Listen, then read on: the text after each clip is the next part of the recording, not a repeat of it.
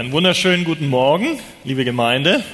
Ja, ich freue mich, heute mit euch gemeinsam einmal einen Vers aus dem Hebräerbrief betrachten zu dürfen. Wir machen also eine Pause in dieser Woche mit unserer Betrachtung des Philipperbriefs und wenn ihr Kraft habt, dürft ihr gerne mit mir aufstehen. Es geht um den Hebräerbrief im zehnten Kapitel um den Vers 14, aber wir möchten den, den Vers 14 im ganzen Zusammenhang lesen, damit wir auch besser verstehen können, worum es geht. Ich lese dann ab Vers 1, Hebräer 10. Denn weil das Gesetz nur einen Schatten der zukünftigen Heilsgüter hat, nicht die Gestalt der Dinge selbst, so kann es auch mit den gleichen alljährlichen Opfern, die man immer wieder darbringt, die Hinzutretenden niemals zur Vollendung bringen. Hätte man sonst nicht aufgehört, Opfer darzubringen, welche die, welche den Gottesdienst verrichten, einmal gereinigt, kein Bewusstsein von Sünden mehr gehabt hätten? Stattdessen geschieht durch diese Opfer alle Jahre eine Erinnerung an die Sünden. Denn unmöglich kann das Blut von Stieren und Böcken Sünden hinwegnehmen. Darum spricht er bei seinem Eintritt in die Welt. Opfer und Gaben hast du nicht gewollt, aber einen Leib hast du mir bereitet. An Brandopfern und Sündopfern hast du kein Wohlgefallen. Da sprach ich, siehe, ich komme. In der Buchrolle steht von mir geschrieben, um deinen Willen, o oh Gott, zu tun. Oben sagt er, Opfer und Gaben, Brandopfer und Sündopfer hast du nicht gewollt, du hast auch kein Wohlgefallen an ihnen, die ja nach dem Gesetz dargebracht werden. Und dann fährt er fort, siehe, ich komme, um deinen Willen, o oh Gott, zu tun. Somit hebt er das Erste auf, um das Zweite einzusetzen. Aufgrund dieses Willens sind wir geheiligt durch die Opferung des Leibes Christi. Und zwar ein für allemal. Und jeder Priester steht da und verrichtet täglich den Gottesdienst und bringt oftmals dieselben Opfer dar, die doch niemals Sünden hinwegnehmen können. Er aber hat sich, nachdem er ein einziges Opfer für die Sünden dargebracht hat, das für immer gilt, zur Rechten Gottes gesetzt. Und dort wartet er hinfort, bis seine Feinde als Schemel für seine Füße hingelegt werden. Jetzt Vers 14. Denn mit einem einzigen Opfer hat er die für immer vollendet, welche geheiligt werden. Das bezeugt uns auch der Heilige Geist, denn nachdem zuvor gesagt worden ist, das ist der Bund, den ich mit ihnen schließen will nach diesen Tagen, so spricht der Herr, ich will meine Gesetze in ihre Herzen geben und sie in ihre Sinne schreiben. Und er sagt auch, an ihre Sünden und ihre Gesetzlosigkeiten will ich nicht mehr gedenken. Wo aber Vergebung für diese ist, da gibt es kein Opfer mehr für Sünde. Amen. Das war ein längerer Text und wir wollen mal schauen, ob wir den zusammenfassend heute betrachten dürfen und ob Gott uns etwas zeigt aus diesem Text. Denn mit einem einzigen Opfer hat er die, die geheiligt werden, für immer vollendet oder vollkommen gemacht. Dieser Vers aus Hebräer 10, ja, dem geht schon eine lange Erörterung voraus im Hebräerbrief. Und wir wollen, damit wir ihn überhaupt verstehen können, einmal kurz uns den Hintergrund und die Situation vergegenwärtigen, in der der Schreiber des Hebräerbriefes stand. Vielleicht habt ihr gemerkt, dass ich gesprochen habe vom Schreiber des Hebräerbriefs, denn der Brief, ja, nennt seinen Verfasser nicht. War es Paulus, wie manche meinen, oder Apollos, das schließt Luther aus dem Studium dieses gesamten Briefes, oder Barnabas könnte auch sein, wie andere annehmen. Wir wissen es letztlich nicht. Jedenfalls war es um einen christlichen Leiter dort, ging es dort, der auch Timotheus persönlich kannte. Aber all das ist letztlich nicht entscheidend. Entscheidend ist, dass sein Brief, wie er uns in der Bibel vorliegt, wie auch insgesamt andere Bücher im Alten und im Neuen Testament das darstellen, was letztlich nicht ein Mensch spricht, sondern was Gott spricht, was Gott uns durch den Heiligen Geist mitteilt. Und genau das erwähnt der Hebräerbrief auch selbst im dritten Kapitel, Vers 7. Hört mal, da steht, darum, wie der Heilige Geist spricht.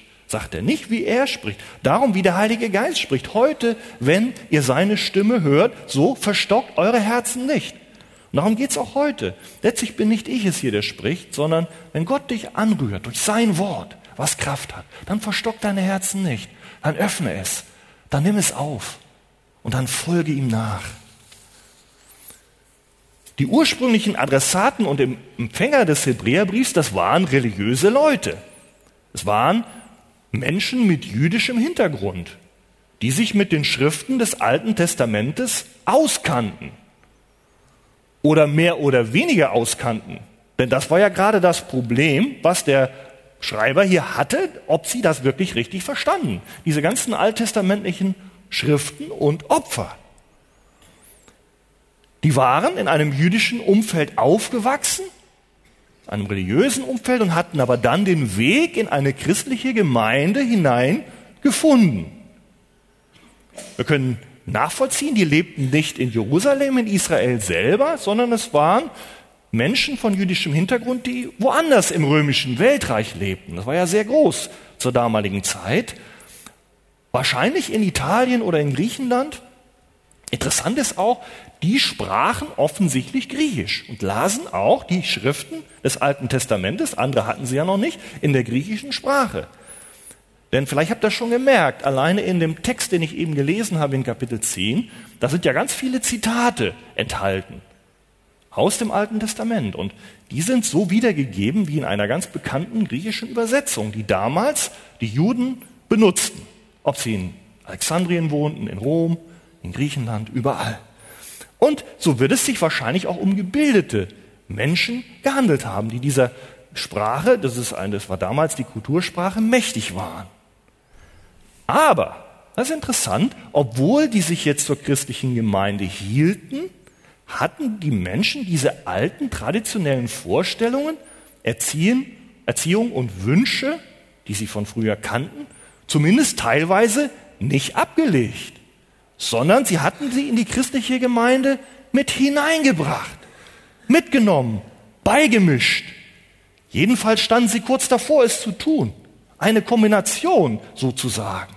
Und das macht dem Schreiber des Hebräerbriefs Not, dass sie ihre alten religiösen Dinge da reinmischten. Große Not. Hintergrund ihrer ja, Probleme war vielleicht auch, dass sie in einer Zeit der Schwierigkeiten lebten. Die christlichen Gemeinden wurden damals verfolgt. Und so waren sie verunsichert. Sie hatten sich doch den Christen angeschlossen, die an den verheißenen Messias glaubten, Jesus. Sollte er nicht das Reich wiederherstellen, die Verheißungen alle erfüllen? Und dennoch standen sie als Christen am Rande der Gesellschaft. Es ging ihnen materiell nicht gut. Sie wurden ausgegrenzt, verachtet. Sie hatten Schmähungen und Misshandlungen erlitten. Das können wir lesen in diesem Hebräerbrief. Sogar Verfolgung und Vertreibung durch die Römer. Die hatten ihr Hab und Gut teilweise weggenommen, hatten ihr Haus verloren. Und das ging schon längere Zeit so, nicht nur einmal. Und nicht nur von römischer Seite, auch von den Juden her erlitten sie Verfolgung. Sie waren von der Synagoge aufgrund ihres Glaubens an Jesus ausgeschlossen worden und auch von diesen ganz bekannten organisierten jüdischen ja, Einrichtungen und der Gesellschaftsstruktur. Sie standen am Rande und so wurden sie wankend. Vielleicht haben sie so gedacht, hier, wo wir jetzt sind, in diesem christlichen Gottesdienst, da dreht sich immer alles um Jesus Christus, um den Glauben an ihn. Da ist alles so schlicht, so einfach. Die heiligen Schriften werden gelesen und ausgelegt. Wir beten Jesus an, wir loben und singen ihm zu, aber gibt es nicht mehr? Ist das alles? Ist das genug?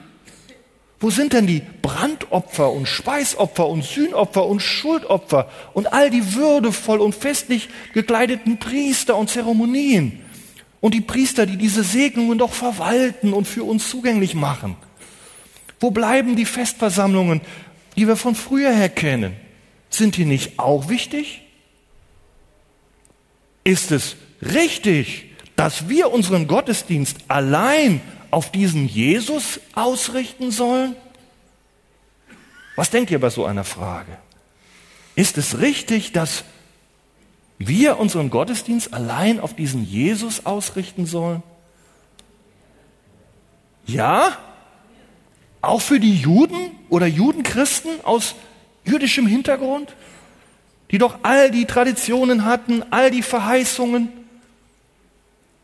Sollen auch sie alleine auf Jesus vertrauen? Ja, ja, genau das ist das Herzensanliegen des Schreibers des Hebräerbriefs. Und er ist nicht nur dieser persönlichen Meinung, denn Meinungen haben wir alle, Meinungen haben wir viele. Nein, er holt seine Meinung in Anführungsstrichen aus dem Wort Gottes, aus den Schriften der Bibel selber. Es ist eine Gewissheit, es ist eine Überzeugung, die er gewinnt aus Gottes Wort, warum sich auch für die Menschen alles um Jesus Christus drehen soll und muss. Und wir sehen, er bringt es rüber auch mit einer Freude und Leidenschaft im Herzen für diesen Jesus, den er selber kennt, denn er war ein geistlicher Leiter damals. Und ebenfalls bringt er das rüber, wenn wir den Brief lesen, mit einer Freude und Liebe und seelsorgerlichen Besorgnis um seine Zuhörer. Denn die standen in der Gefahr, von dieser köstlichen Wahrheit abzuirren und wieder zurückzugehen in den Nöten, in andere Dinge, wo dieser Jesus nicht im Zentrum war. Und so sagte ich ja schon, wenn wir den Hebräer betrachten, dreht sich der ganze Brief direkt von der ersten Seite, der macht gar keine Einleitung, direkt um die alles überragende Vorrangstellung von diesem Jesus Christus, dem er nachfolgt und wo er möchte, dass alle anderen dem auch nachfolgen sollen. Und wenn ihr das mal lest, wenn ihr den Philipperbrief fertig habt, ja, lest dann mal den Hebräerbrief und dann merkt ihr, Kapitel 1 geht's direkt los. Dieser Jesus ist nicht nur wahrer Mensch, er ist Gott. Er ist mit dem Vater im Himmel ganz eins. So führt er ihn direkt ein. Er hat diese Welt geschaffen, der Vater durch den Sohn. Und er erhält auch diese Welt durch den Sohn. Dass du und ich hier heute leben und atmen, hat Jesus gemacht, weil er regiert. Und dann geht er weiter. Er sagt, dieser Jesus ist viel erhabener als alle Engel, als alle himmlischen Wesen.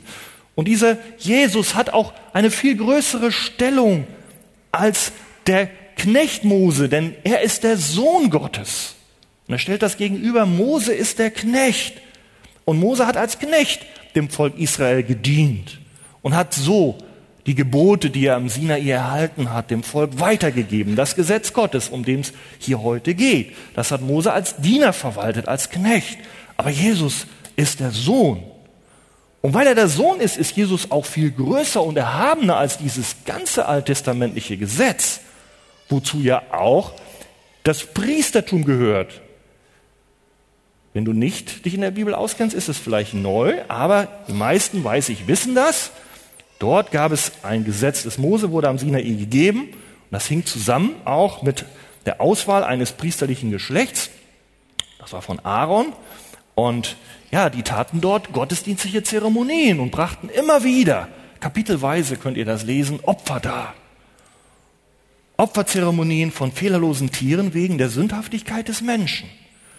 Aber Christus ist auch größer als diese ganzen Zeremonien. Und all diese Beschreibungen im Hebräerbrief, die gipfeln letztlich in der Aussage im zehnten Kapitel in Vers 14, was er hier sagt und woran es unbedingt festzuhalten gilt. Jesus hat den Vorrang, denn er hat mit einem einzigen Opfer die, die geheiligt werden, für immer vollendet. Da ist die Rede von einem einzigen Opfer. Und dem gegenüber als Kontrast die vielen Opfer. Erinnert ihr euch, haben wir gelesen, das wird beschrieben in den ersten vier Versen. Bevor wir uns das anschauen, wollen wir einmal fragen, warum werden überhaupt Opfer dargebracht und benötigt? Was soll das alles? Das scheint uns Menschen ja heute doch irgendwie fremd zu sein. Und wir wissen, auch in der Christenheit, da geht man immer weiter weg von diesen Begrifflichkeiten. Opfer, oh, Blut, was Blutreligion, ja, er, der kämpft um diese zentralen Wahrheiten und hält dran fest und bringt sie hin und wir als Gemeinde schämen uns. Warum Opfer? Was denkt ihr? Was ist der Hintergrund für Opfer? Warum muss es Opfer geben? Sünde, genau, wegen der Sünde. Wegen der Sünde. Ich lese das gleich mit euch. Und Sünde, die gab es damals und heute auch, ja? Ja, heute auch. Darum seid vorsichtig, diese Dinge alle wegzuschieben, weil er denkt, heute passen sie nicht. Sünde gibt es heute auch. Sünde, das meint die Übertretungen und Missachtungen der Gebote Gottes, des Gesetzes Gottes. Genau das, um was es hier geht und was auch die Empfänger des Hebräerbriefs als religiöse Leute mit jüdischem Hintergrund selbstverständlich kannten und das wir heute als das Alte Testament kennen. Doch sie hielten das Gesetz nicht. Genauso wenig wie wir heute. Das hat Konsequenzen. Finden wir immer wieder in der Bibel. Schon Jesaja sagt das. Eure Verschuldungen scheiden euch von Gott. Eure Sünden verbergen sein Angesicht vor euch, dass ihr nicht gehört werdet. Das ist zunächst eine Trennung von Gott, die die Sünde verursacht. Eine Trennung von Gott, ausgeschlossen sein. Von Gott, von der Gemeinschaft. Eine weitere Folge ist der Tod. Paulus sagt in Römer 6, 23, Folge der Sünde, der Lohn der Sünde ist der Tod. Ewige Tod. Und als weitere Konsequenz nennt uns die Bibel auch die Verurteilung und das Gericht Gottes über die Sünder. Mehrere Beispiele. Römer 2. Alle, die ohne Gesetz gesündigt haben, werden auch ohne Gesetz verloren gehen. Aber alle, die unter dem Gesetz gesündigt haben, werden durch das Gesetz verurteilt werden. Denn vor Gott sind nicht gerecht, die das Gesetz nur hören, sondern die es tun. Und selbst Hebräer 9 macht uns das klar, so gewiss es den Menschen bestimmt ist, einmal zu sterben, danach aber das Gericht. Hebräer 9, 27. So haben wir alle ein großes Problem. Nicht nur die Adressaten des Hebräerbriefs damals, sondern auch wir heute. Denn wie ihr schon gesagt habt, alle haben gesündigt. Auch wir, auch du. Alle stehen unter dem Gericht Gottes. Wenn wir sagen, dass wir keine Sünde haben, so betrügen wir uns selbst und die Wahrheit ist nicht in uns. Das sage nicht ich, ich gebe es nur weiter. Sagt die Bibel im ersten Johannesbrief, Kapitel 1, Vers 8. John Piper, den ja viele von euch kennen und wo wir uns freuen, der wird im Mai ja hier sein, der beschreibt das folgendermaßen oder er meint dazu, das ist schon eine erstaunliche Sache. Viele von uns leben in einer tödlichen Traumwelt, wenn es um das Thema geht, welch ernsthafte Probleme wir mit dem lebendigen Gott haben. Und zwar wegen unserer Sünde. Wir machen uns mehr Sorgen darüber, ob wir von der Polizei für zu schnelles Fahren erwischt werden und dafür ein Ticket kassieren, als uns um die Ernsthaftigkeit unseres Sündenproblems zu kümmern. Aber das Problem mit unserer Sünde ist unendlich ernst. Und Gottes Zorn darüber, das ist dein und mein größtes Problem, was wir überhaupt haben. Egal, ob wir das erkennen und zugeben oder nicht. Er zitiert Hebräerbrief, der Piper, Hebräer 3. Gott sagt da, darum wurde ich zornig über jenes Geschlecht und sprach, immer gehen sie in die Irre. Sie haben meine Wege nicht erkannt. Und so schwor ich in meinem Zorn, sie sollen nicht in meine Ruhe eingehen. Das heißt in den Himmel, in die Ewigkeit. Und für den Zorn Gottes gegenüber einem Sünder blind zu sein, das ist, so Piper weiter, unglaublich gefährlich. Und dann bringt er einen guten Vergleich. Da sagt er, das ist so ähnlich, als wenn du aus einer, als wenn aus einer undichten Leitung Gas austritt und du daneben stehst und das Gas tritt aus in unmittelbarer Umgebung einer Feuerflamme direkt am Gasboiler und du das nicht bemerkst. Also nochmal, blind zu sein für die Sünde ist so ähnlich, als wenn du das aus einer undichten Leitung austretende Gas direkt neben einem Gasboiler und der Feuerflamme nicht bemerkst, die kurz davor steht, dir dein ganzes Basement oder den Keller in die Luft zu pusten. Habt ihr es verstanden? Das Gas leckt. Es leckt, es leckt auch in deinem Leben. Und direkt daneben ist das Feuer, ist der Gasboiler. Es kann sich nur noch um Sekundenbruchteile an, bis der Kontakt stattfindet. Und dann in die Luft zu pusten und dein Haus bis auf die Grundmauern abzubrennen. Ja, einige schauen mich ein bisschen ungläubig an. Weiß nicht, ob Manche von euch lesen ja Zeitung. Ich denke, ihr lest wahrscheinlich Abendblatt oder die Welt. Aber falls mal einer in die Hamburger Morgenpost reingeschaut hat, in den letzten ein, zwei Wochen, da ist genau so was Ähnliches passiert. In Barmstedt nämlich. Da heißt es Schlagzeile, Lehrer wollte Leitung auftauen, Haus gesprengt. Es stinkt nach Ruß, überall liegen Trümmer herum. Von dem Einfamilienhaus in der, Kampfstra in der Kampfstraße ist nur noch eine Ruine übrig weiß nicht, Joe und Peter Witteger sind die da, haben sich vielleicht die Trümmer gesehen.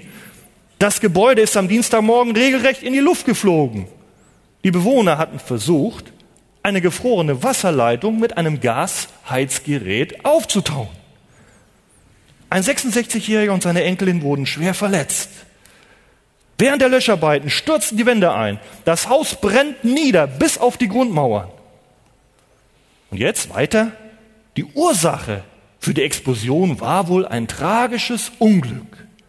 Offenbar hatte Klaus-Jürgen S., das ist der Lehrer, versucht, mit einem Bunsenbrenner eine gefrorene Wasserleitung aufzutauen.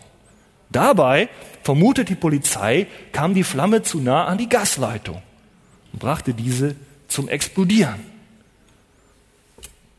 Das ganze Haus weg. Merkt ihr das? Wenn du Jesus nicht kennst, lebst du so auf einem Pulverfass. Die Empfänger des Hebräerbriefs, die waren sich des Problems ihrer Sünde grundsätzlich bewusst. Bist du das auch? Leugnen wäre ein absolut tödlicher Irrtum. Früher oder später. Aber die zweite Frage ist noch, und die ist ja interessant, wie wollen wir denn das Problem lösen, wenn wir einmal sagen, ja, es gibt Sünde?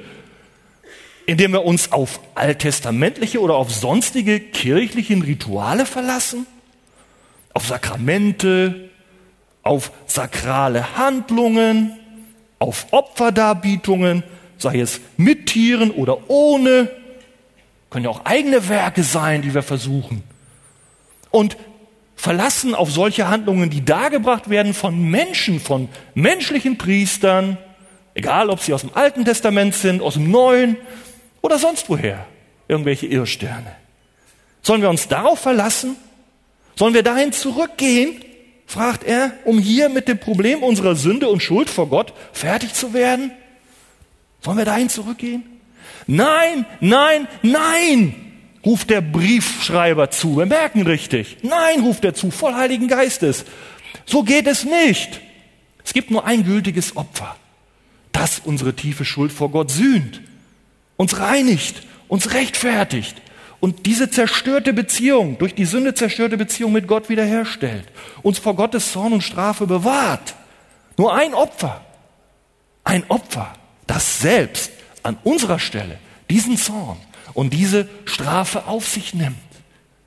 Es ist das einmalige Opfer des Leibes und Blutes Jesu Christi, was er, Jesus, vor 2000 Jahren am Kreuz von Golgatha vollbracht hat und vollendet hat. Hier steht es, vollendet hat. Und dass es wichtig ist, dass er seinen Leib gab und um Leib und Blut geht, das finden wir in den Parallelversen Hebräer 10, Vers 14. Da heißt es im Vers 10, aufgrund dieses Willens sind wir geheiligt durch die Opferung des Leibes Christi, und zwar ein für allemal. Und Hebräer 9, Vers 14 spricht vom Blut. Wie viel mehr wird das Blut des Jesus Christus, der sich selbst durch den ewigen Geist als ein makelloses Opfer Gott dargebracht hat, euer Gewissen reinigen. Das heißt, die alttestamentlichen Opfer, Tierschlachtung, Rituale, Segenspendung menschlicher Priester lösen das Problem unserer Sünde nicht. Nicht. Vers 11 haben wir gelesen, jeder Priester steht da, verrichtet täglich den Gottesdienst, bringt oftmals dieselben Opfer dar, die doch niemals Sünden hinwegnehmen können.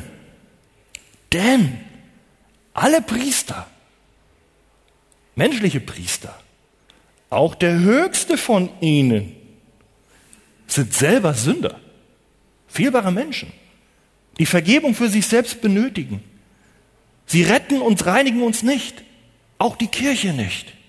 Wer sich also auf fehlbare Menschen verlässt, welche religiösen Stellungen und Titel sie auch führen mögen, wer sich darauf verlässt, ja, der ist verlassen.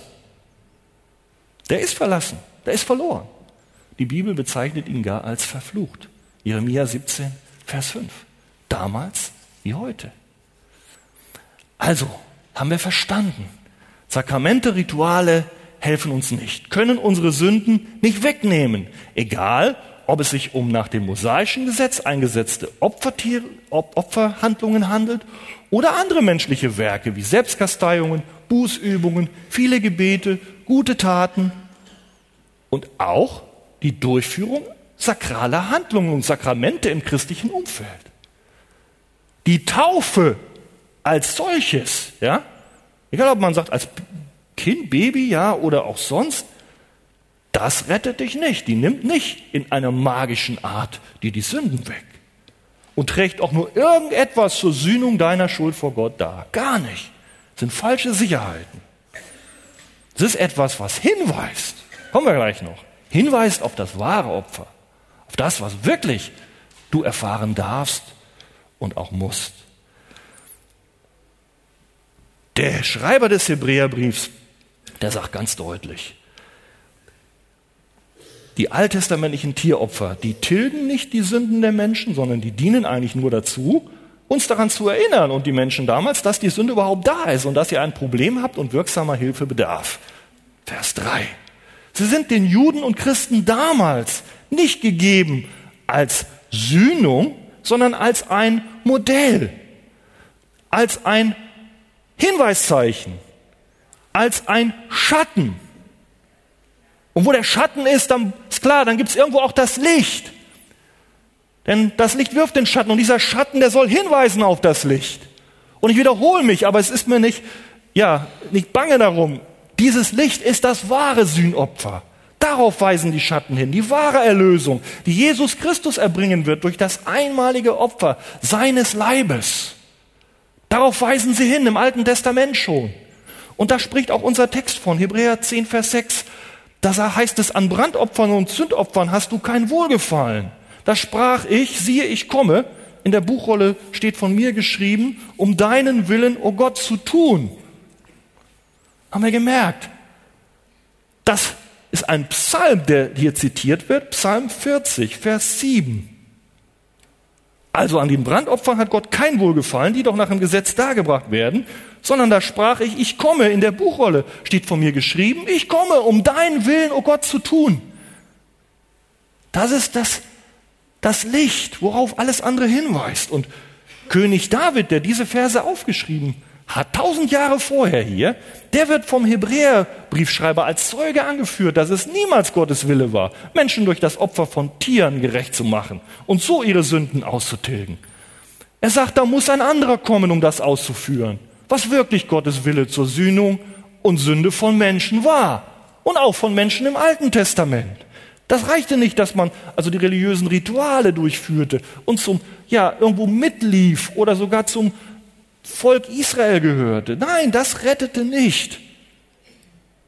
Und auch uns rettet es nicht, wenn wir zu irgendeiner Kirche gehören. Ich komme, um deinen Willen zu tun, o oh Gott. Hebräer 10, Vers 9. Somit hebt er das erste auf, um das zweite einzusetzen.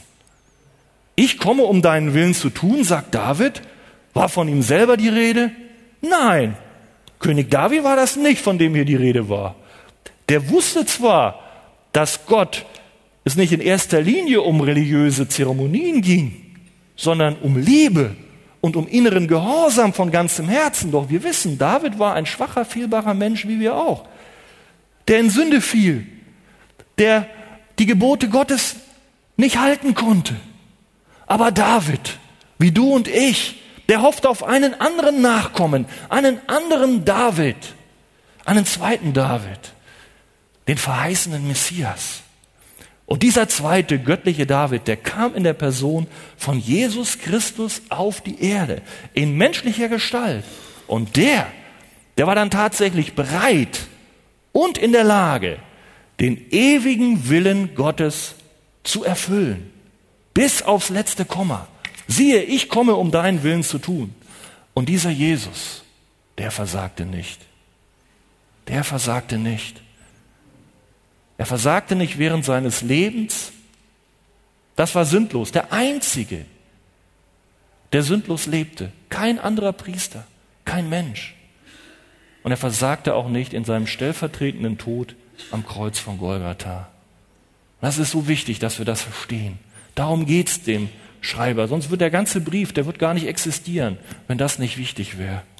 Die ganze Bibel würde nicht existieren, wenn das nicht von zentraler Bedeutung wäre. Und so möchte ich euch einladen und lädt uns hier auch der Hebräerbrief ein. Liebe Hebräer, liebe Christen und Besucher der Arche, diese Verheißung Gottes und dieses prophetische Wort König Davids hat sich jetzt vor euren Augen in und durch Jesus Christus erfüllt.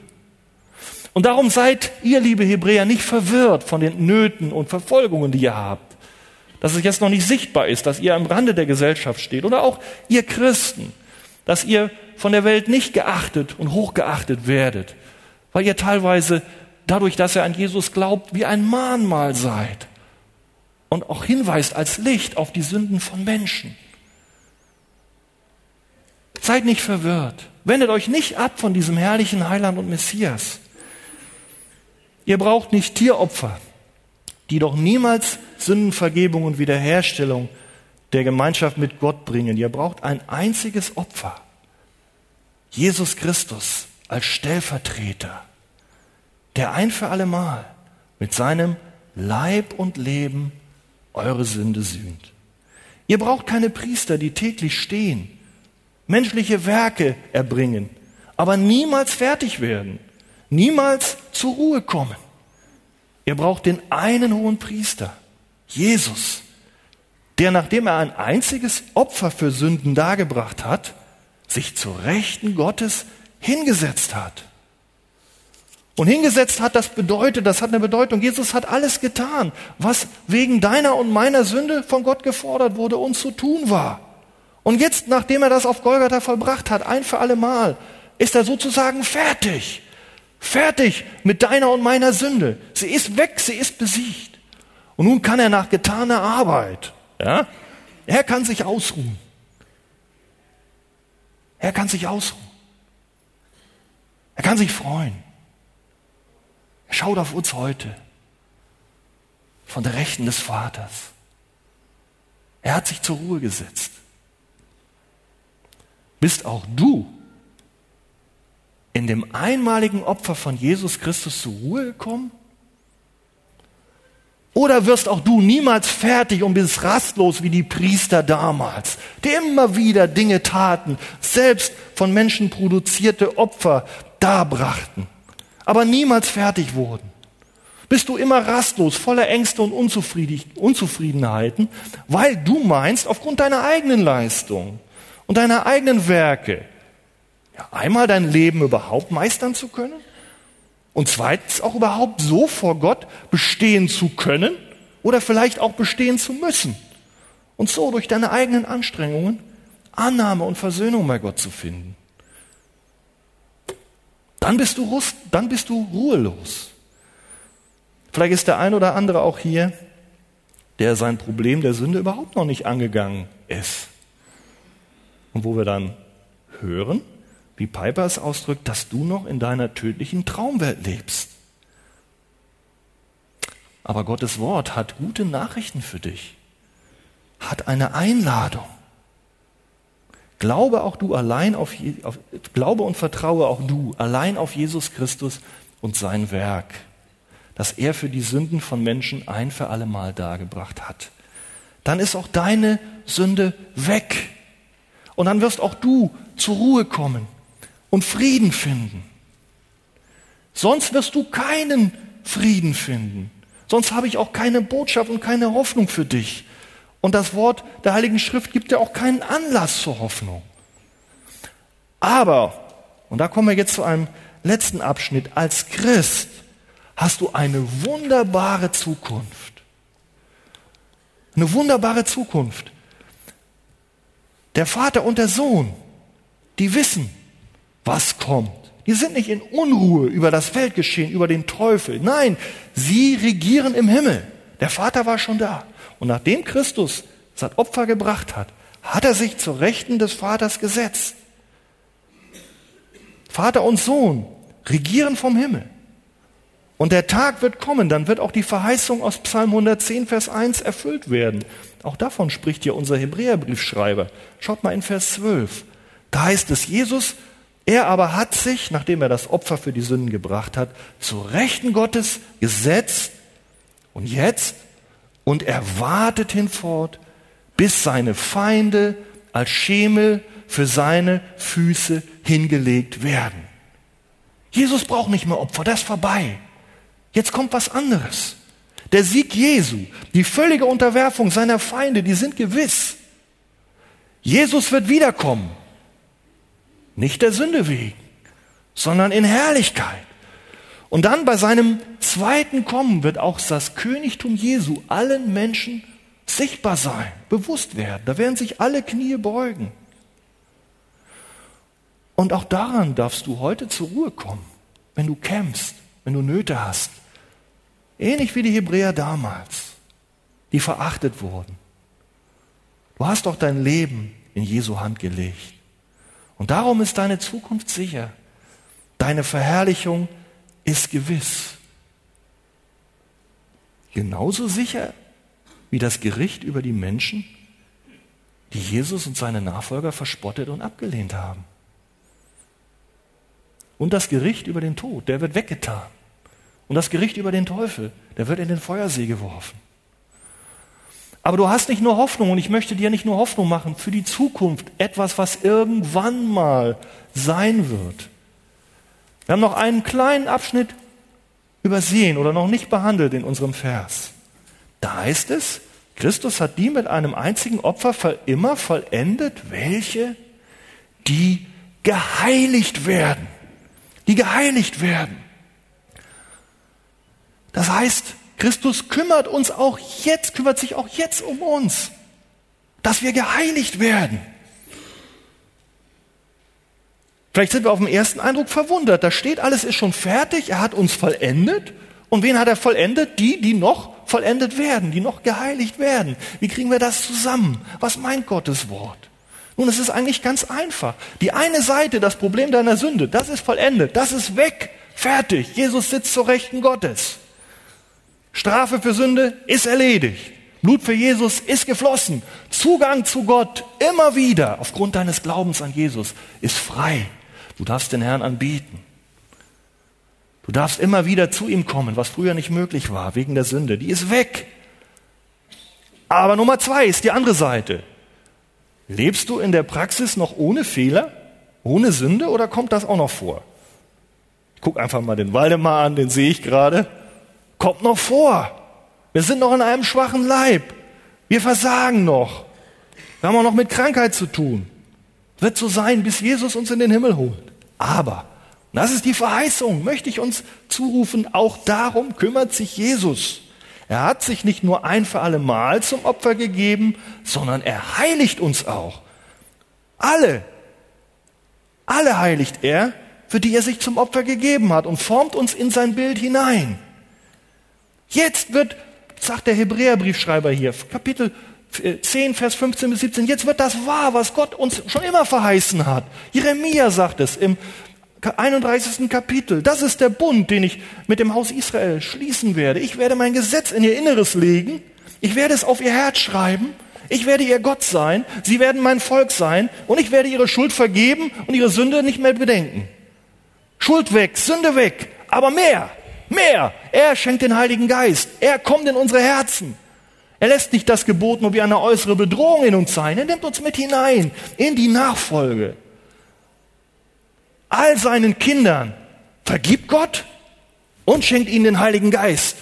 Rüstet sie aus mit einem inneren Antrieb, mit einer neuen Lust, neuen Natur, neuen Lebensfreude, neuen Kraft, damit sie auch in den Geboten Gottes leben möchten. Das ist wie Zwillinge.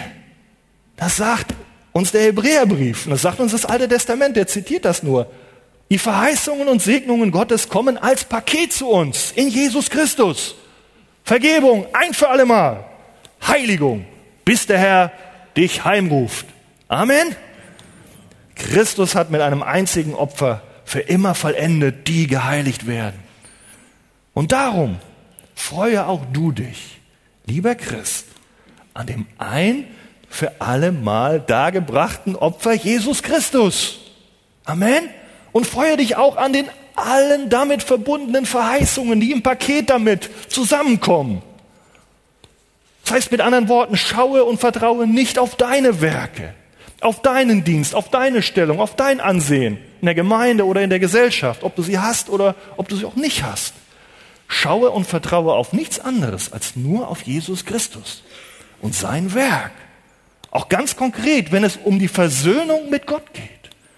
Und auch wenn es um Vergebung geht von Versagen, was du selber noch erlebst als Christ. Denn Jesus ist die einzige Grundlage für Vergebung, für Sühnung. Du kannst nicht mehr sühnen. Es ist schon bezahlt. Ohne Jesus gibt es keine Versöhnung mit Gott. Du kannst sie dir als Christ nicht durch gute Werke verdienen und auch nicht erhalten. Aber in Christus, da findest du eine vollständige und vollkommene Versöhnung mit Gott, der nichts hinzuzufügen ist. Das reicht aus. Sie reicht aus, die Versöhnung. Für dich und mich. Gestern, heute und morgen. In all deiner Schwachheit, in all deinem Versagen, bis der Herr dich heimholt. Und das wird er tun.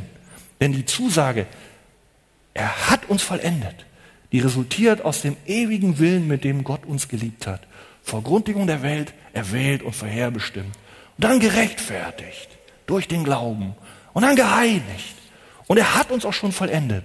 Im Römerbrief, da schaut Paulus, ja, obwohl es noch vor uns liegt, er ist sich genau gewiss, es wird so kommen, wie ich es gesagt habe, der Herr regiert jetzt schon. Es ist ihm so gewiss, dass es passieren wird. Er redet schon davon in der Vergangenheit. Und er hat euch auch vollendet. Und er wird euch auch vollenden. Preist den Herrn dafür. Amen.